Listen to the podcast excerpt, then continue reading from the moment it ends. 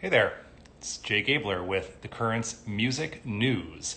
We are trying a new way of doing this. We are going live on Instagram to talk about what's going on in the music world. And I'm going to be joined by my colleague, Jade, in just a moment. We're going to be talking about a bankruptcy, which, you know, it's sad when things go bankrupt, but this is actually interesting history and a bankruptcy that maybe a lot of people saw coming.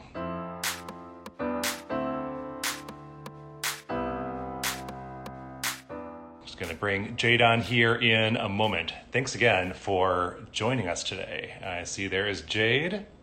Hi. Hey, Jade. Uh, yeah, yeah. So uh, just wrapped up the show.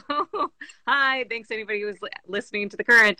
Um, yeah, so I, I feel like Jay may have given you a slight scoop, but um, Mood Media, they're the owners of the Muzak brand. And can I just say before I heard about this bankruptcy, I just thought like Muzak. I didn't know that that was an actual like brand name. I thought it was like Kleenex, you know, we all just call it that. But uh, they're filing for bankruptcy. So this is basically like the end of the era of Muzak as we know it. And I don't know about you, Jay, but I I kind of appreciate that there is that background music in our world. I mean, yes, that's also like what do you listen to on your way down to hell? But all you know, but also there's a there's a time and a place. So uh, if you have any questions about Muzak, please let us know. But we're kind of going to run down the history and give you guys a, a version of music news on Instagram, basically. So thanks for Yeah. watching. You, some of you might have been surprised to learn that yeah, a that Muzak is an actual brand name of a company, a thing, and that even was even still a thing at all. Because you're like, when do you hear Muzak these days? Well, so Muzak actually started in 1922 when it was founded as a way to literally wire music into retail establishments. Because this is before radio broadcasts are very high quality. So if you wanted music in your store what you had to do was get it wired in and then eventually radio quality gets better and the company kind of pivots to selling the music selling the mood creating the moods for your store. It becomes known as elevator music when skyscrapers start to get higher and higher and people are understandably a little nervous about getting in the elevator and so you use Muzak.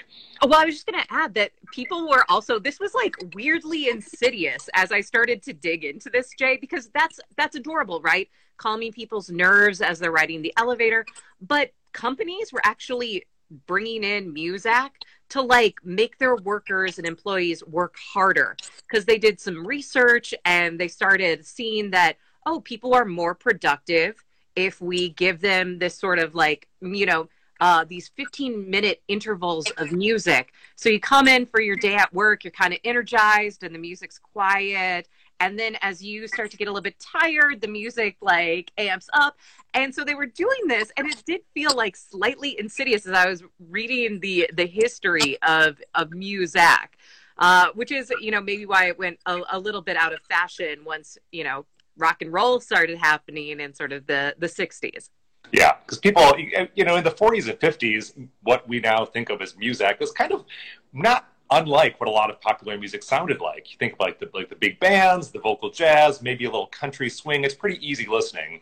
But once Elvis, the Beatles, Chuck Berry happen, and Muzak kind of tries to like awkwardly cover these rock songs, it's not the same vibe. But yeah, actually, Muzak is still in business, and kind of what they sell themselves on, Jade, is what you're saying now, is that sure, you can just put on a Spotify playlist, but why not have a custom stream of music tailored to the kind of business you're doing? And they have still had customers, but less. So they're going out of business now, basically because pandemic, but not just pandemic. Well, and I mean, when when I was working at Urban Outfitters, we we didn't have Muzak because I, I remember when I was you know a mall kid, uh, you'd go into like Abercrombie and Fitch or whatever, and it would be like every store that you went into, Hot Topic, everything would have like its own mood and its own style. And that was kind of like the Muzak brand. But by the time I, I was working at Urban, they would just like mail us a couple of CDs. And that's how it started to change. And so, you know, now that we live in this hyper personalized world where we can control the music that we're listening to, I think it's kind of changed people's decisions as well. But I, I do, Jay, I kind of miss the idea of having that background music. Yeah. So, true story. Even before we started covering this story for music news, I was listening to a little music this summer. On Spotify, they have playlists from different eras, and I pull up the one from the 80s. And I mean, yeah, what kid of the 70s, 80s, or 90s doesn't have positive memories of them all? And it just kind of like took me right back there. You hear that smooth version of Bette Davis Eyes or Arthur's theme, and just kind of telling you, you don't need to think about anything you know, anything more than what Star Wars figure you're going to buy at KB Toys. It's all going to be okay. uh, somebody just said that the 15 years ago they were shopping at Cub Foods and heard a Muzak version of Foo Fighters, and yeah, that sort of hurts my heart and makes me want to cry and die. Okay, Jay, this is my one of my favorite questions, and if you if you want to answer as well in the comments, feel free. But uh, my, one of my favorite things a friend ever said to me was, "On your way down to hell, you're obviously listening to your Muzak, but when the doors to hell open, what band is playing there for you? Like band playing live in person? In hell. Oh boy, that's a loaded question. oh, it might be. I'm just gonna say it. Foo Fighters. Ouch. Oh, no. Dave Grohl is such a great guy. His Sorry, mom is so Dave great. Grohl. I covered her book the Rock and Roll Book Club. They're fantastic human beings, but I just I just can't do it with listening to the Foo Fighters. I'm sorry. what about you? What's your answer?